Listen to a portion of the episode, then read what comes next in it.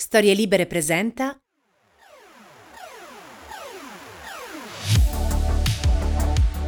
La cucina è arte, magnifica, e gli chef sono degli artisti, dei macchiaioli ai fornelli. Ma non scherziamo, dai, direbbero alcuni, non mescoliamo l'arte con l'artigianato e la bellezza con l'estetica. Nell'episodio di oggi io, umile mangiatore seriale di tutto, e mio padre Aldo, artista contemporaneo, ludologo e scrittore, quindi diciamo tra di noi il nome d'arte è gli Spinellis, cercheremo di narrare il rapporto tra cibo e arte, tra cucina e arte nella storia, tra evoluzioni, provocazioni e ovviamente amore per il bello e il buono. Ehi Aldo, sei pronto a raccontarmi l'arte a tavola? Sì, certo, Carlo. E tu sei pronto a raccontarmi il cibo che diventa arte? Ma è ovvio, è il mio mestiere. Ok, allora cominciamo. Che si allestisca la tavola e anche la tavolozza. Iniziamo art à la carte. E buon artetito, l'arte cucina è servita. Chiamo Carlo Spinelli e per lavoro viaggio, mangio e scrivo. Da anni mi occupo di scrittura gastronomica, di cuochi, ristoranti, cultura dell'alimentazione e perfino formazione professionale, attraverso libri, riviste, programmi tv e anche radio. Questo è il Mangia Tutto, il podcast che vi racconta il cibo come non l'avete mai sentito prima. Un viaggio attraverso la storia, le tendenze e le perversioni culinarie più inusuali, per raccontare sotto diversi aspetti il vizio più necessario della specie umana. Qual è? Ovviamente mangiare. Buon viaggio dunque, nel gusto estremo della cucina. La cucina è nata per sopravvivenza e necessità. Si è iniziato quindi a cuocere il cibo per essere più digeribile, quindi a sperimentare tecniche, alimenti e gusti più sofisticati. Infine cultura e tradizioni con punte memorabili di ricercatezza in alcuni periodi della storia, tra impero romano e cinese, nelle corti medievali e rinascimentali, con i cuochi moderni del Seicento e del Settecento e infine con l'alta cucina contemporanea del Novecento e 2000. E all'arte non è capitato lo stesso? Si è iniziato riproducendo una donna su una pietra, la copia dal vero. Quello che si trovava si copiava, come quello che si trovava e si mangiava e si cucinava. E poi si è iniziato a inventare forme, tecniche di pittura e di scultura, con nuovi oggetti e ingredienti, quindi opere d'arte dettate più dall'immaginazione, dall'estero e dai personalismi. Come la cucina, insomma. Nascono così i grandi artisti, che non copiano più ma creano veramente arte. Cucina e arte improvvisamente così si avvicinano o addirittura quasi forse si fondono. Cuochi storici e pirotecnici come Marco Gavio Apicio a Roma, Maestro Martino a cavallo tra Medioevo e Rinascimento, o Gualtiero Marchesi ad esempio nel Novecento italiano, versus contro artisti come Leonardo da Vinci e l'Arcimboldo, o Andy Warhol e Marina Abramovic dei, dei tempi nostri. Pensa, caro Aldo, che qualche anno fa due cuochi giovani e bravissimi, i fratelli Costardi a Vercelli, servivano il loro fenomenale risotto al pomodoro dentro una latta in stile Warhol, dove la scritta Campbell veniva trasformata in Costardis. L'idea venne ai Costardi in occasione di un'esposizione nella loro cittadina, proprio dedicata all'artista all'allora Guggenheim quando era anche a Vercelli.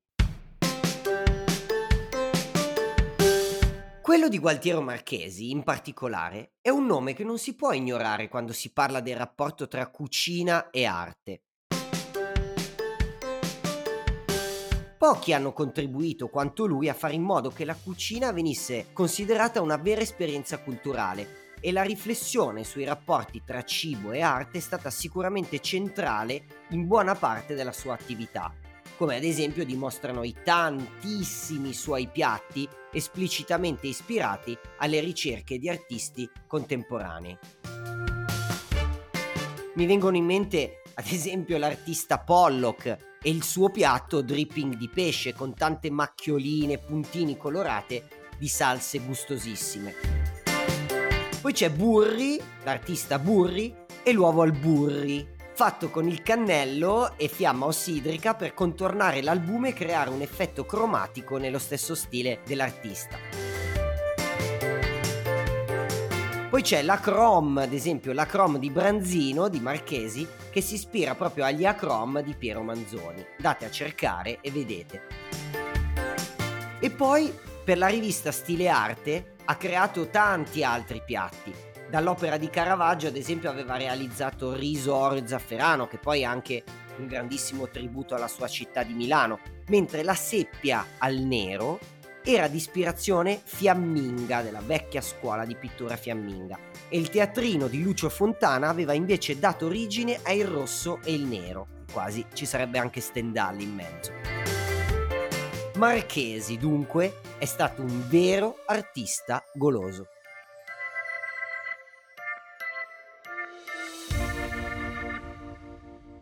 Sicuramente, a partire dal Novecento, si arriva a un vero confronto intellettuale e pratico tra arte e cucina, tra arte e cibi. Dal futurismo, che a inizio secolo prendeva per i fondelli gli spaghetti, quindi discostandosi dalla tradizione, all'artista svizzera Milo Moiré, che nel 2014 si trovò a presentare una performance molto molto particolare a gambe aperte sopra una tela, dipinse con uova che cadevano dalla propria vagina, uova che si rompevano sul quadro sottostante e componevano forme. In mezzo a queste due esperienze appena citate è stata forse la pop art a chiudere finalmente il cerchio. La ricchezza occidentale unisce i due concetti di arte e cibo. Arte e cibo diventano pop, accessibili a tutti, e l'industrializzazione e la globalizzazione spargono come semi i concetti, li omologano da una parte e dall'altra spingono cuochi e artisti a usare sempre di più, dopo millenni di sopravvivenza culinarie e copie dal vero. Da qui infine gli ingredienti stessi entrano nell'arte, più ovviamente anche l'aspetto simbolico del mangiare, ça va sans dire, e gli esempi di arte e cucina contemporanea abbondano.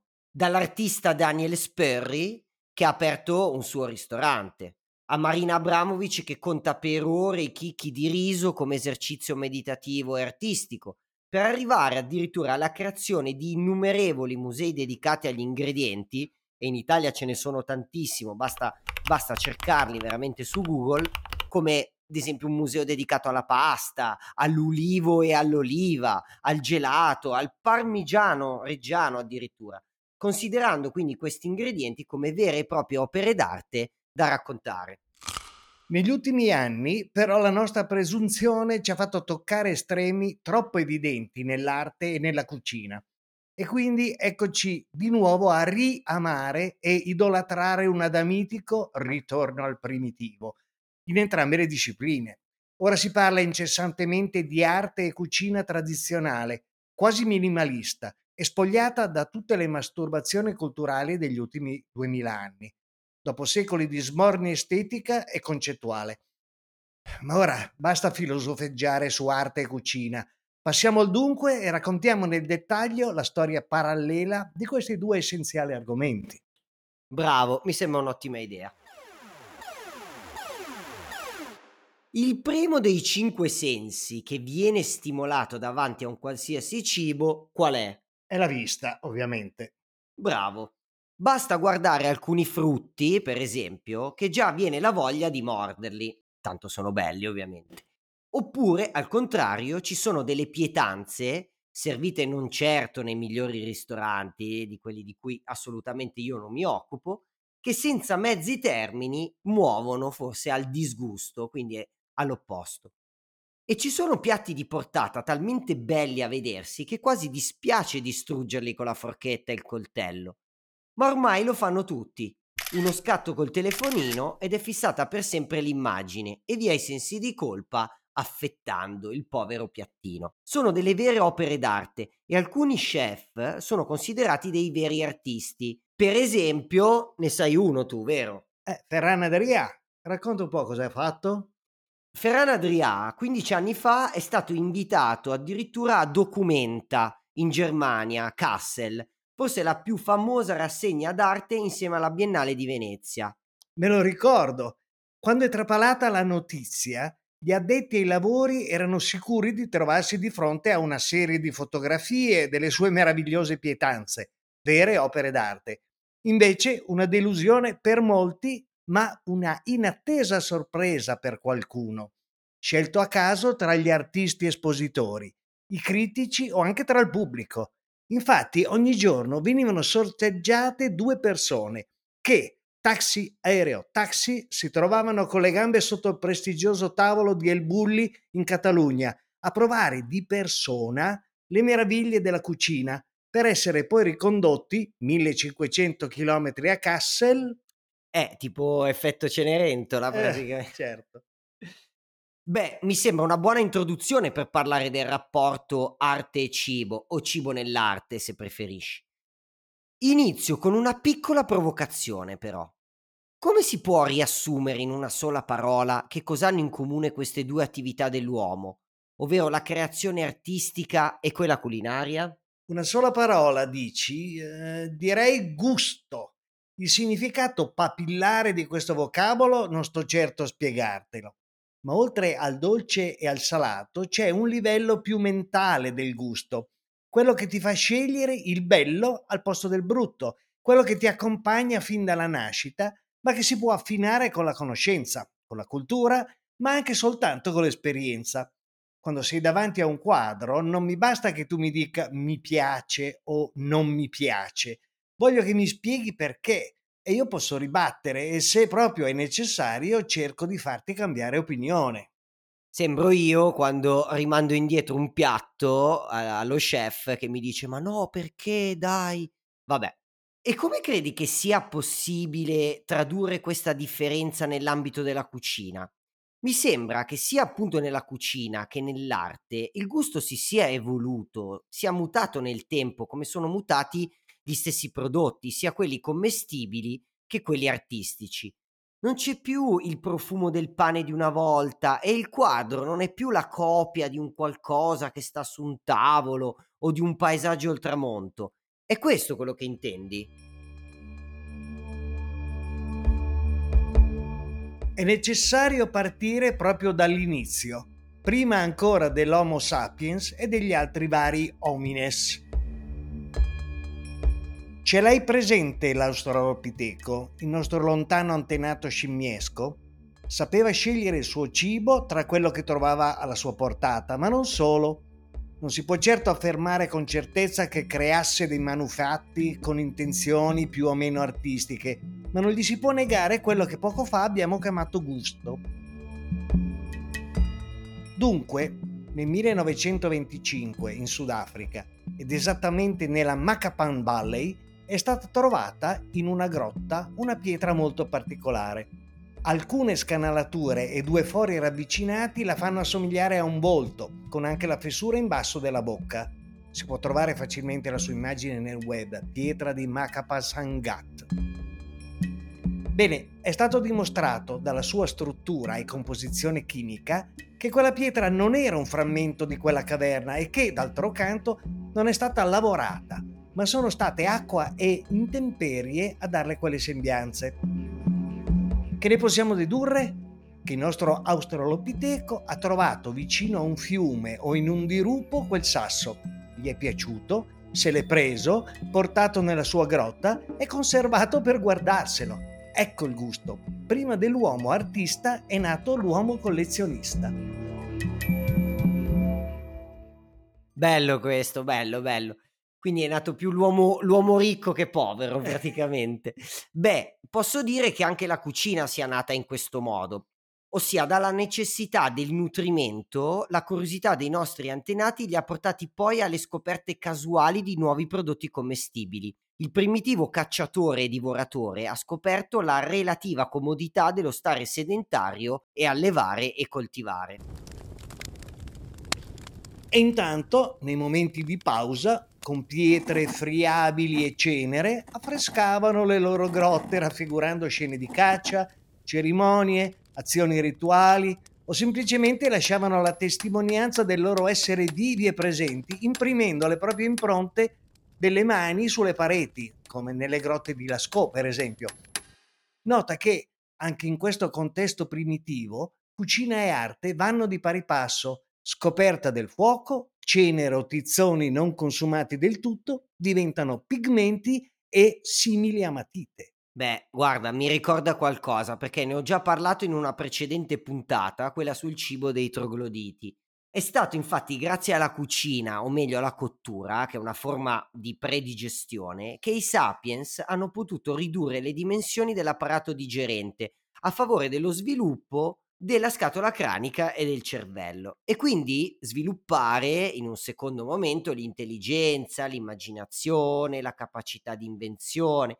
Per cui, caro Aldo, ecco la mia provocazione. L'arte, massima espressione dell'inventiva umana, è nata o si è sviluppata grazie alla cucina?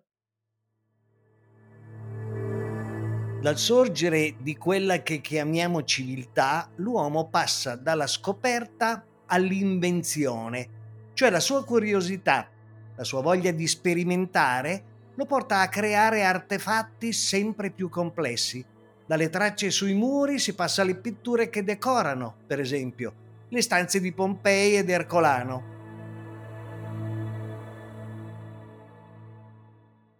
Ma non solo. L'uomo trova il modo di scolpire il marmo, fondere i metalli nobili come l'oro, per esempio la famosa maschera funeraria di Tutankhamon, e cuocere la ceramica.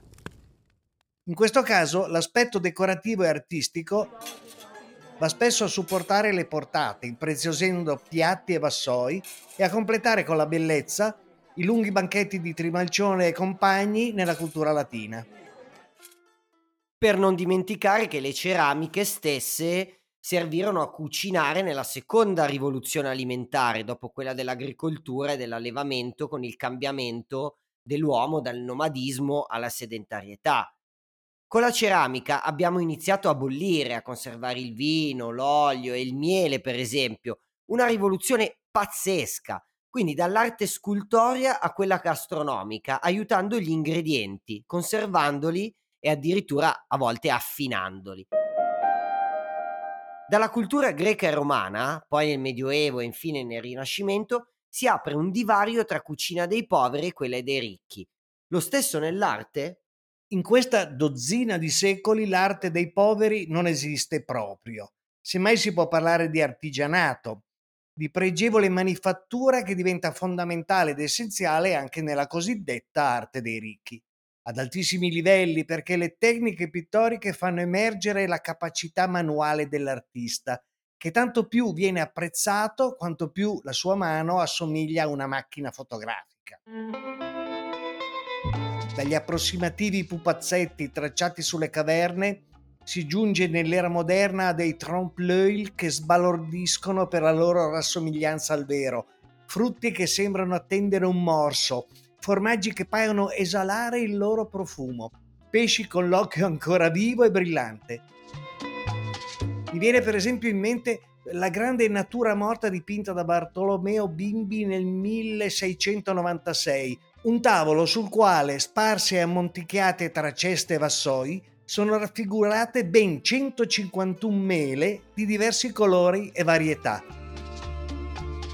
Più che un quadro, una collezione, un vero e proprio catalogo frutticolo per il suo mecenate Cosimo III de' Medici. Oppure la canesta di frutta del Caravaggio, una minuscola tela, pensate solo 31 x 47 cm, ma dipinta con tale accuratezza e precisione da mostrare un'ammaccatura sulla mela e la patina di umidità sugli acini d'uva. Ecco, in un continuo crescendo, l'arte si è sempre più avvicinata alla realtà, ma fermandosi alla sua immagine epidermica, non il vero, ma la copia dal vero. E quando si prendeva delle libertà, ha sempre giocato sul suo essere un'allusione, o meglio un'illusione. Pensa per esempio ai quadri dell'Arcimboldo, assemblaggi di frutta che vanno a formare un ritratto, oppure una ciotola di ortaggi che, ruotando il quadro di 180 gradi, diventa una buffa caricatura di un notaio con le guance formate da cipolla e il naso di rapa. Mi ricordo l'Arcimboldo, era ed è tuttora forse uno dei miei artisti preferiti in assoluto. Ma altri artisti che si sono occupati di cucina? Senza dubbio ce ne sono stati tanti altri, ma sempre al di fuori dalla loro attività principale. Si può senz'altro citare, per esempio, Leonardo da Vinci, oltre alla Gioconda e alle opere di ingegneria, dopo aver inventato i rebus e le macchine per scenografie teatrali, ci ha lasciato la ricetta per una bibita estiva. Giunge a proposito. Zucchero, acqua rosa, limone e acqua fresca colati in tela bianca. E questa è la bevanda di turchi la estate. Queste sono parole proprio di Leonardo. È stato pure un salutista antilitteram. Se vuoi star sano, osserva questa norma non mangiar senza voglia e cena lieve, mastica bene e quel che in te riceve sia ben cotto e di semplice forma. Dopo aver raccomandato di non bere vino fuori pasto, chiude la poesia in bellezza. Tien la mente lieta, fuggi lussuria e attienti alla dieta. Ah, tra l'altro dimenticavo un'altra invenzione di Leonardo, sempre a proposito di cucina, il gerarrosto. Nel foglio 21 del Codice Atlantico, conservato a Milano alla Biblioteca Ambrosiana, ne sono descritti ben due. Uno azionato da un contrappeso e l'altro dall'aria calda che salendo dal fuoco, più la fiamma è viva, più il girarrosto si muove velocemente, evitando così la bruciatura della carne. Un genio, un genio. E poi, dai, dimmi altri esempi iconici, fortissimi. Ma il vero capolavoro, secondo me, è il bue di Rembrandt, dipinto nel 1655. Immaginatevi, siamo in una macelleria davanti a un bue squartato in primo piano. A mio parere non può esistere un quadro, un'opera d'arte meno appetitosa di questa, realtà figurativa che racconta la realtà più cruenta della cucina. Al contrario, invece, Peter Bruegel il vecchio è più legato alle gioie terrene della mensa conviviale. Nel banchetto nuziale del 1568, se non erro, raffigura una grande tavolata rallegrata da musici e con due servitori in primo piano che trasportano delle assi sovraccariche di piatti di portata. Forse si tratta di polenta, dalla consistenza piuttosto solida e che deve essere senza dubbio gustosa, dato che in primo piano un bambino sta facendo la scarpetta con un dito per poi succhiarselo avidamente. E per completare l'opera, in basso a sinistra, un altro servo sta riempiendo otri di un liquido che a me sembra birra. La conosco! Dai costumi e dalle stoviglie credo che la scena si svolga nelle Fiandre. Sì, si tratta senza dubbio di una lambic, la famosa birra a fermentazione spontanea, grazie al mix unico di microorganismi selvaggi presenti nell'aria è originaria della valle della Seine, regione del Pajottenland, a sud-ovest di Bruxelles, in Belgio. La vivacità della scena mi fa pensare che il quadro sia stato commissionato proprio dall'oste per appenderselo alla parete e magari farsi pure pubblicità. O forse dal produttore stesso della birra. Di certo già a quell'epoca esisteva una forma di sponsorizzazione. Allora lo chiamavano mecenatismo. Ma non siamo ancora ai livelli odierni. Sai, proprio a proposito di birra, mi hai fatto ricordare un altro quadro con ambientazione gastronomica. A dire il vero, si tratta di un bar, per la precisione quello delle Folies Bergère a Parigi. Il dipinto è stato realizzato da Edouard Manet. Pittore impressionista, coglie in un'istantanea una ragazza che serve al balcone di un bar, appunto. Ma il particolare più interessante sta nell'angolo in basso a destra, una bottiglia di birra la cui etichetta bianca con un triangolo rosso in centro rende facilmente identificabile la sua marca, Bass Pale Ale. Se la tela non fosse stata dipinta 140 anni fa, la potremmo inquadrare nella pop art, oppure anche in un piano marketing degli anni 2020. Infatti i critici più meticolosi sono giunti ad affermare che il birrificio Bass di Bourton-on-Trent fu il primo marchio birraio globale in grado di ottenere fama non solo in patria, ma anche nel resto del mondo. E questo grazie anche a Manet, il beer influencer della prima ora. Erano già allora gli Avvicinandosi ai giorni nostri, però, che cosa si può dire che sia cambiato nel rapporto tra arte e cibo? All'inizio del secolo scorso, nei primi anni del Novecento, c'è stata una vera rivoluzione nell'arte, anzi più di una. Da una parte il cubismo di Picasso e Braque che ci mostrano pani, pesci e frutta scomponendo le loro forme e mostrandocele da più punti di vista dall'altra il dadaismo e poi il surrealismo che interpretavano gli ingredienti alimentari alla lettera. Da lì, per esempio, non esita a presentare forme di pane ripetendole all'infinito sulle mura esterne del suo Teatro Museo di Figueres, in Catalogna, come motivo ornamentale. Oppure commissionando al celebre fornaio parigino Lionel Paulin una camera da letto con un armadio di pane alto 1,70 m e pesante circa 70 kg. Oppure ancora a utilizzare una ragosta nelle veci della cornetta del telefono. Quando rispondi fai attenzione alle chele.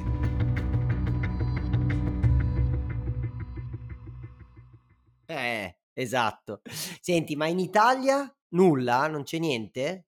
Beh, anche noi non siamo stati da meno.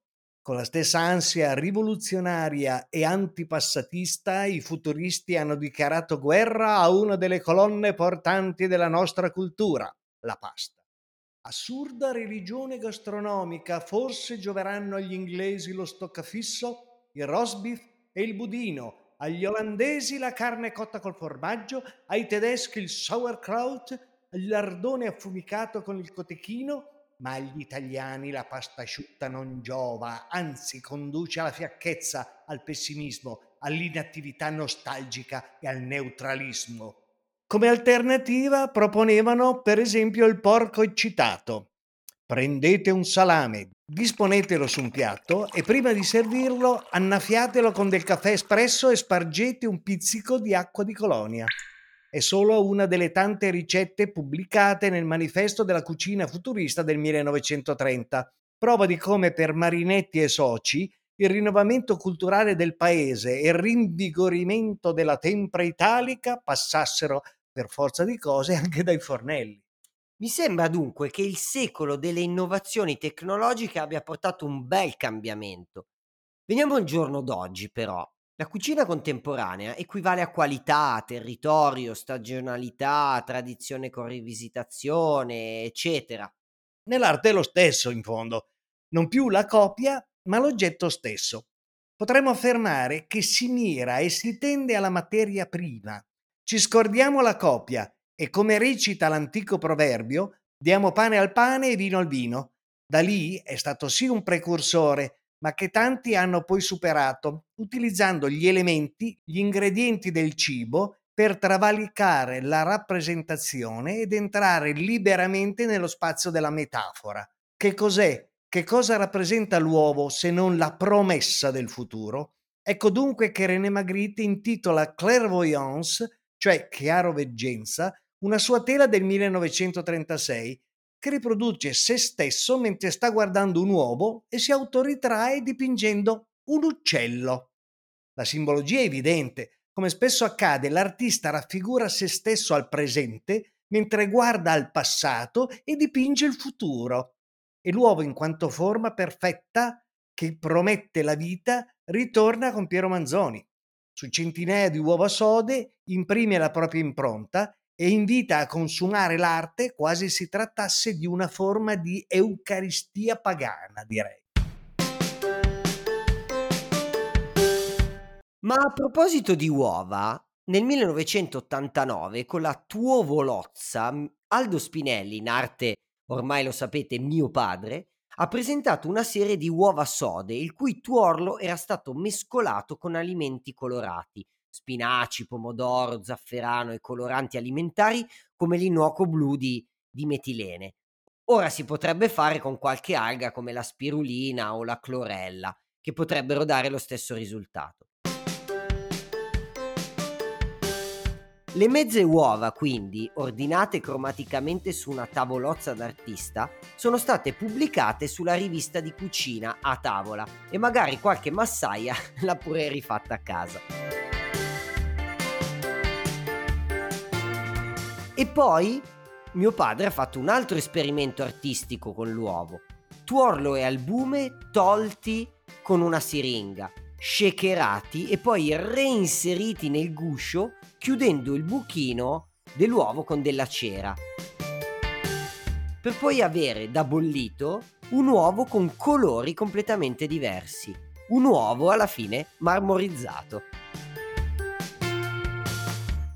Nell'arte contemporanea, dunque, ciò che colpisce è l'essenza dell'essenziale. La carne non è cucinata in manicaretti, ma si presenta nella sua sanguinolenta realtà non più dipinta su tela come abbiamo visto in Rembrandt. Ora sostituisce la tela addirittura per andare a formare un vero e proprio vestito, oserei dire di bistecche.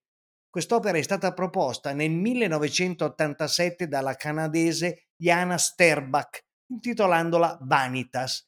Qui il vestito, ossia la moda, trova il suo vero significato nel suo continuo mutamento. Ma esattamente uguale, anche se molto più noto, è lo stesso vestito di carne indossato da Lady Gaga nel 2010 agli MTV Video Music Awards. Questo ricorda anche l'evoluzione del gusto contemporaneo. Dopo la sbornia di chef, alta cucina, masterchef in tv e tanto onanismo artistico, figurativo e concettuale, ora il pubblico e la ristorazione sembrano tornati quasi all'essenza del cibo, la cucina tradizionale, insomma, Basta palline colorate al sapore di banana e stoccafisso, ma una bella lasagna o bistecca fiorentina da condividere con gli amici. Questa forse è l'ennesima affinità tra arte e cucina alla fine. Ma altri esempi di utilizzo simbolico di ingredienti?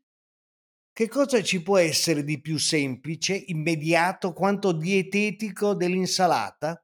Ecco che l'artista americana Alison Knowles in una performance realizzata con la collaborazione del pubblico, tende un tessuto di parecchi metri quadri, sul quale versa sacchi di lattuga, soncino, valeriana, rucola e chi più ne ha più ne metta, per poi rovesciarci sopra qualche tanica d'olio e un sacco di sale. Infine il tessuto, circondato da decine di mani, viene fatto sobbalzare per miscelare il tutto che poi verrà servito ai presenti barra collaboratori della performance. Oppure l'opera di Giovanni Anselmo, la sua celebre scultura che mangia l'insalata del 1968, in cui un cespo di lattuga è stretto da un filo di rame tra due blocchi di marmo.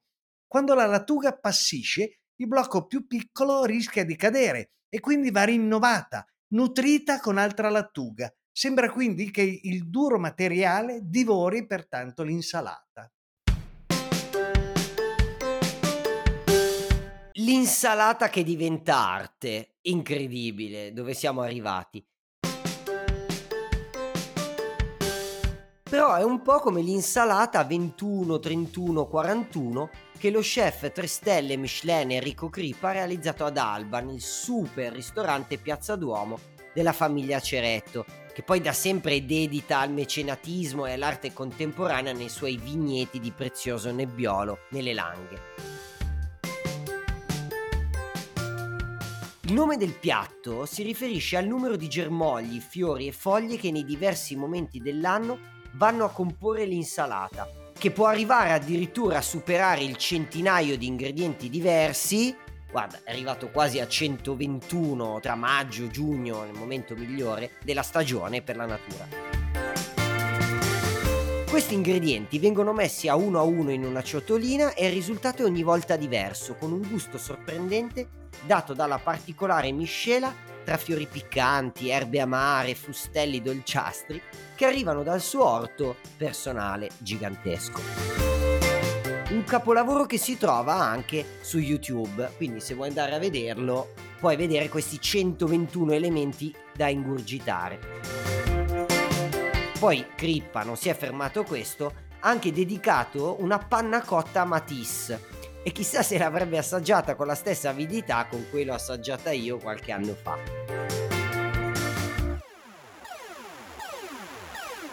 Senti Aldo, ma tu credi che si possa trovare una corrispondenza tra il tipo di cibo utilizzato e il contesto geografico o la cultura di chi se ne serve? Non sempre. Abbiamo visto gli spaghetti italiani come oggetto di amore e odio degli stessi nostrani futuristi, ma che sono entrati invece nell'atmosfera della pop art americana con più opere di James Rosenquist e si sono affiancati in quella scuola di pensiero artistico legata al consumismo, all'effimero della moda, alla filosofia dell'usa e getta. Per cui non ci si scandalizza davanti a un video di Andy Warhol in cui non fa altro che mangiarsi un hamburger. Alla fine del panino segue una lunga pausa in silenzio, pensate ben 48 secondi, li ho contati, per concludere poi il filmato con la necessaria quanto ovvia affermazione. Uh, my name is Andy Warhol. My name is Andy uh, I Warhol and I've just finished eating an hamburger. Niente di più del reale della vita quotidiana, un'azione priva della meraviglia e dello stupore che dovrebbe accompagnare l'arte. Molto simile, ma allo stesso tempo l'esatto contrario della performance Counting the Rice di Marina Abramovic. Si rovescia il riso su un tavolo e seduti comodamente e senza alcuna fretta si inizia a contare i chicchi di riso a uno a uno e ad alta voce, annotando via via le successive centinaia fino all'esaurimento del riso. Ecco quindi la differenza tra l'atteggiamento pop e quello filosofico nell'arte contemporanea, dove quest'ultimo è non a caso legato alla cultura gastronomica orientale, dove il riso è il protagonista. Ricito Marina Abramovic. Si può pensare che sia folle sedersi e mettersi a contare chicchi di riso, ma è esattamente ciò che si può fare per riconquistare il tempo, cioè impiegare, perdere, sprecare del tempo per ritrovare la piena coscienza di se stessi.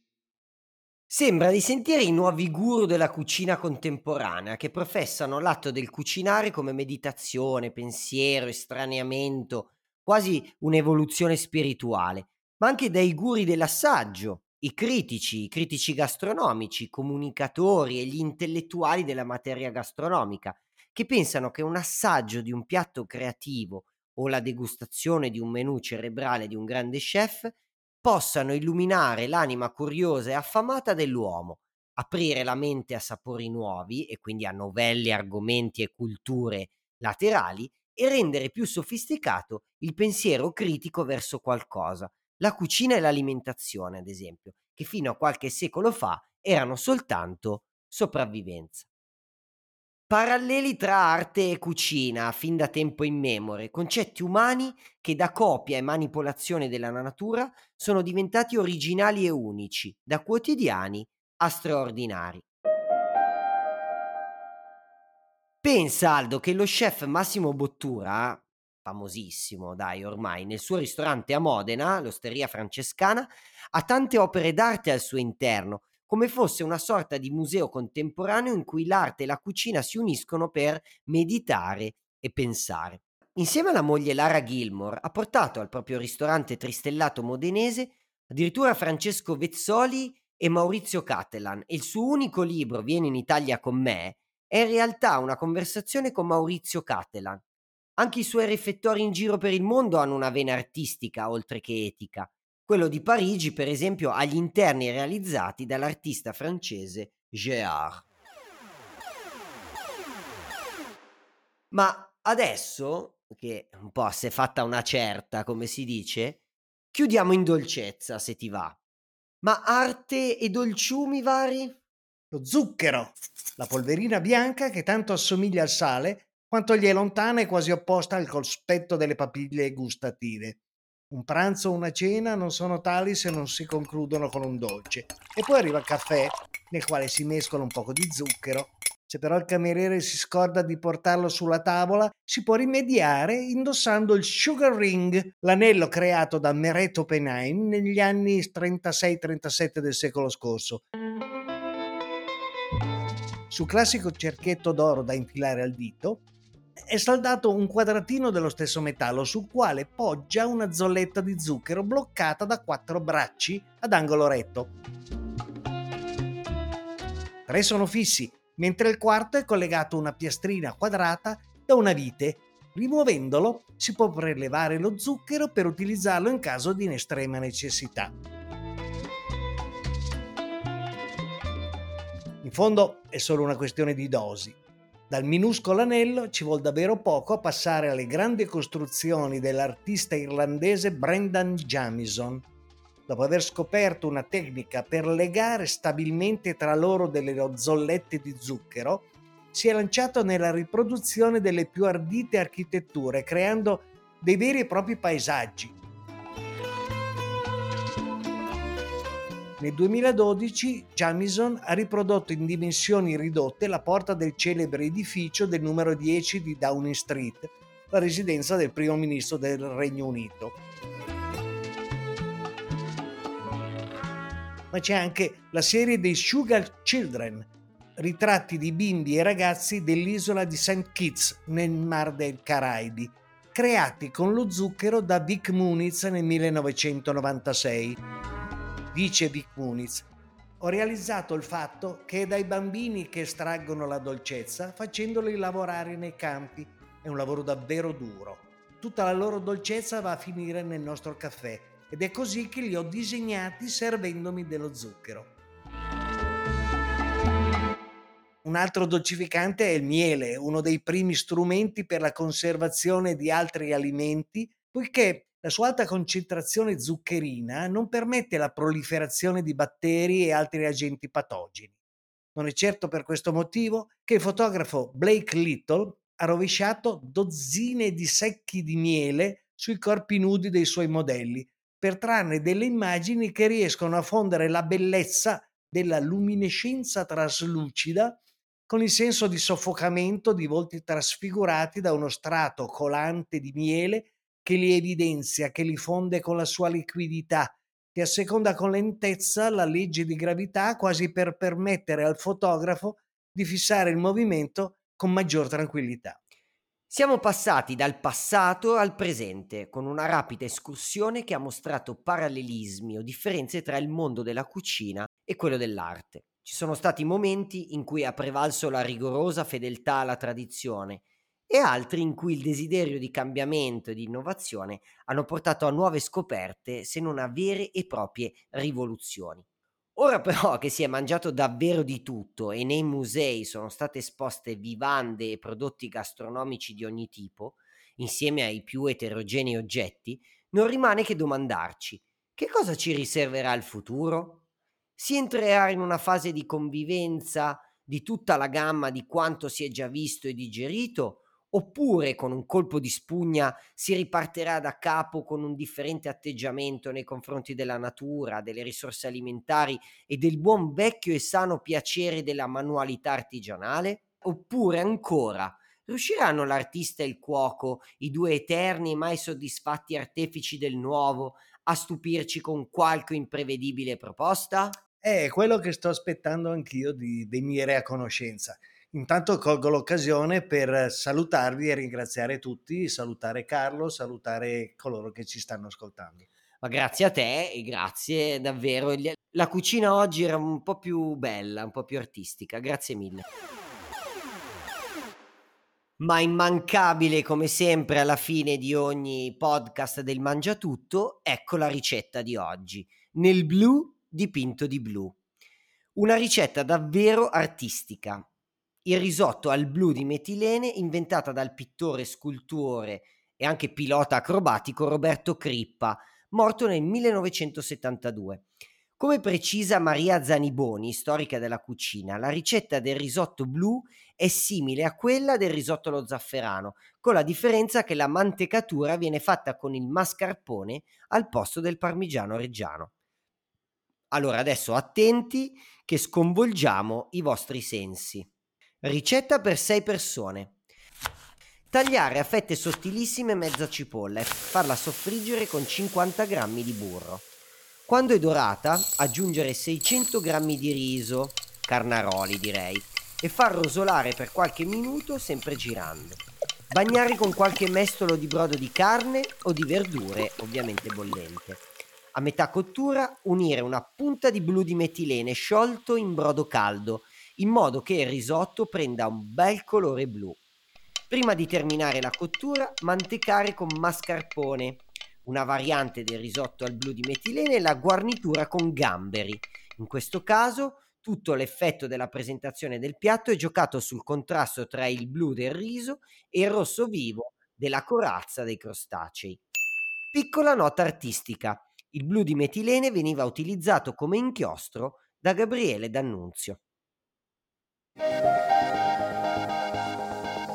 Sono Carlo Spinelli, scrittore gastronomico e studioso di storia e antropologia dell'alimentazione. E questo era Il Mangia Tutto, il podcast che vi guida alla scoperta delle abitudini, delle tendenze e delle perversioni culinarie più inusuali e curiose, per raccontare sotto diversi aspetti il vizio più necessario della specie umana. Qual è? Ovviamente il mangiare. Il fonico di studio è Antonio Mezzadra, post produzione e sound design di Veronica Buscarini. La copertina è di Giuseppe Camuncoli. In questa puntata abbiamo parlato del rapporto tra arte e cucina, tra cibo e arte. Vi aspetto alle prossime puntate del Mangiatutto. Una produzione storielibere.fm di Gianandrea Cerone e Rossana De Michele. Coordinamento editoriale Guido Guenci.